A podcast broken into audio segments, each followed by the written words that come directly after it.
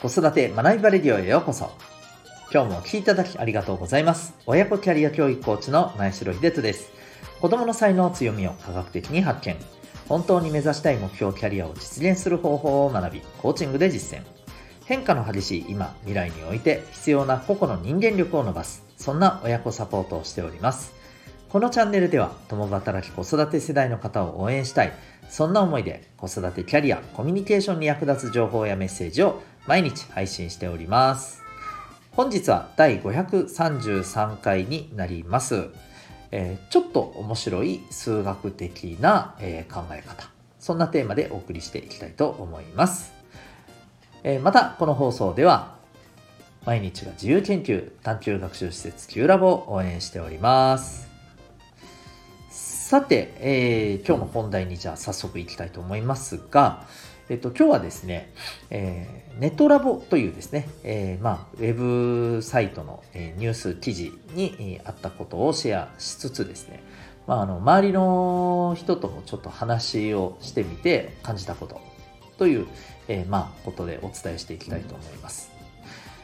えっと、皆さん、数学や算数ってお子さんからですね、まあ、何のためにこれやるのみたいな風に聞かれたことって結構あったりしませんかね？まあ、例えば、あの、足し引き掛け割りの基本計算は、まあ、ね、あの、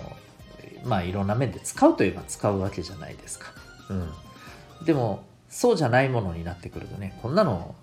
ないです普段の生活で使うわけみたいなねまあ大体はやりたくないっ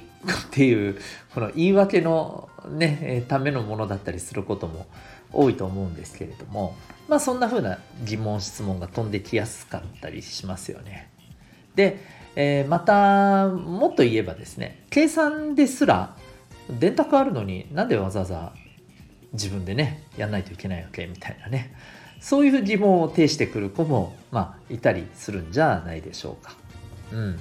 まあ、そんなね、あのー、ことに対して、いやいや、数学って、えー、あるいは算数って、こういうふうにね、考えると、まあ、いろんな可能性っていうことをこう見出すことができるし、まあ、こんなふうにして、実は実生活の中で、えー、役立てることもできるよね、というね、あのそんな、まあ、こう一例じゃないのかなというふうにね、思った、これニュース記事でもあったんですよ。まあ、どんな内容なのかというとですね、えー、見出しを見るとですね、17着だけ服があれば一年中違う服装が可能というフレーズから始まる、まあ、見出しなんですね。えー、まあ、記事のこの主な趣旨といえ、えー、趣旨と、えー、してはですね、まあ、あるこれは方の、えー、ツイートが、まあ、あの一つの情報源になっていて、えーまあ、その方のねツイートの内容っていうのが、あの、まあ、17の、いわば、まあ、切るもの、があれば、身につけるものですね、があれば、えー、1年間、もうあの同じような組み合わせは一つもなく、えー、まあ着回せるよというね、うん、そんな、まあ、お話なんですね。まあ、具体的に言うとですね、えーと、帽子が3つ、ジャケット4つ、えー、T シャツ3つ、パンツが、え4つ、そして靴が、え4つ、うん。これだけあればですね、えー、まあ、組み合わせると、これ全部要は掛け算をするとですね、432になるよと。すなわち、えー、1年の日数365を、えー、まあ、十分超えると。ということは、これだけあれば、まあ、1年中違う服装って可能じゃんと。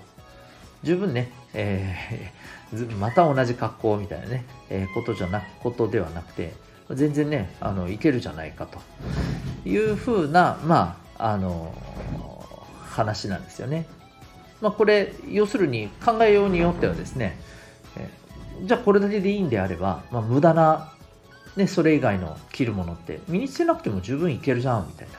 いわゆる、あの、シンプルライフといいますかね、無駄なものを持たない。まあ、その分、本当に自分が必要なものにお金をかければいいじゃないかと。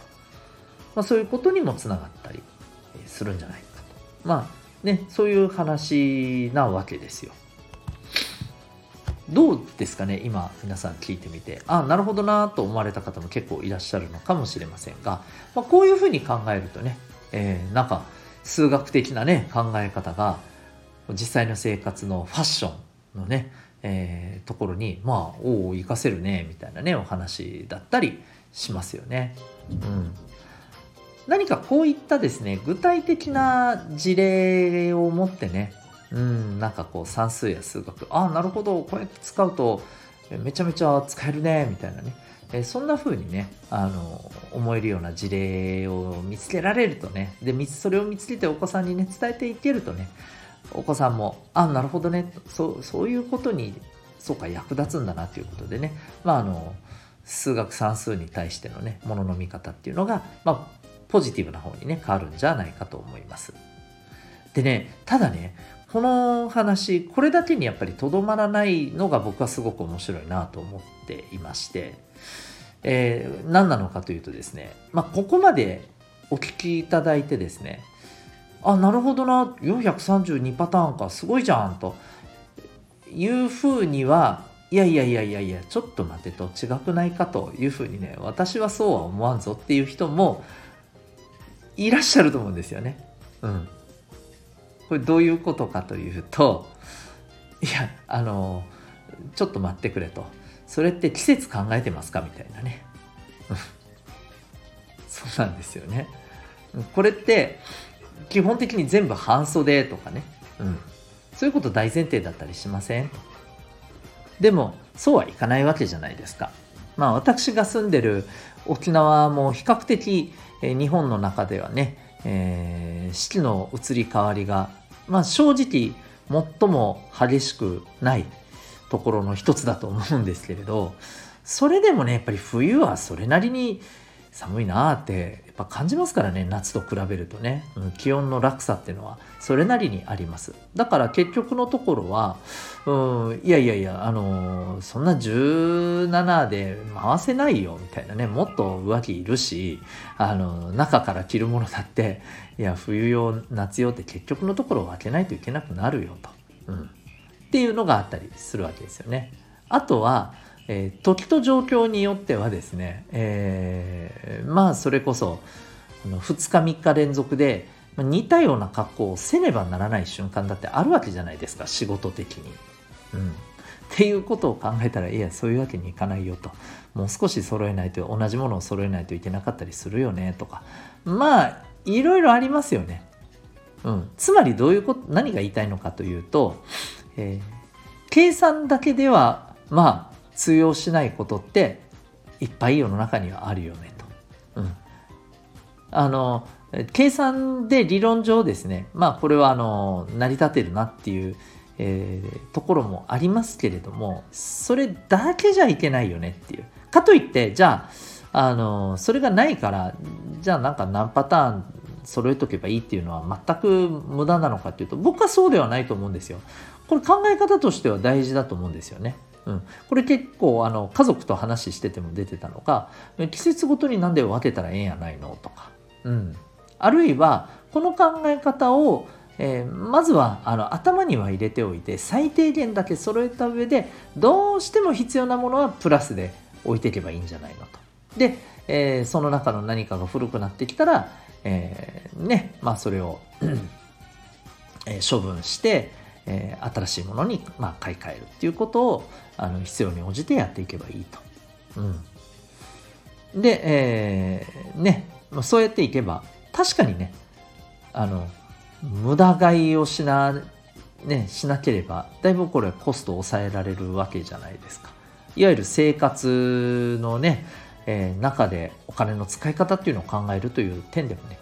非常にね有用な、まあ、あの物事の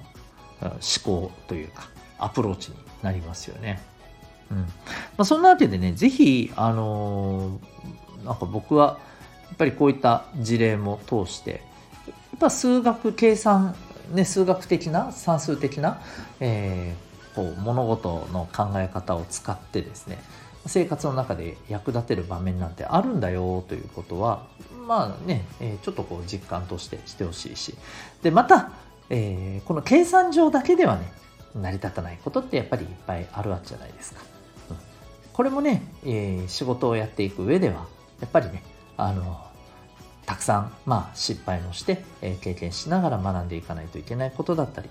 えー、するわけですので、うん、なんか数字だけでは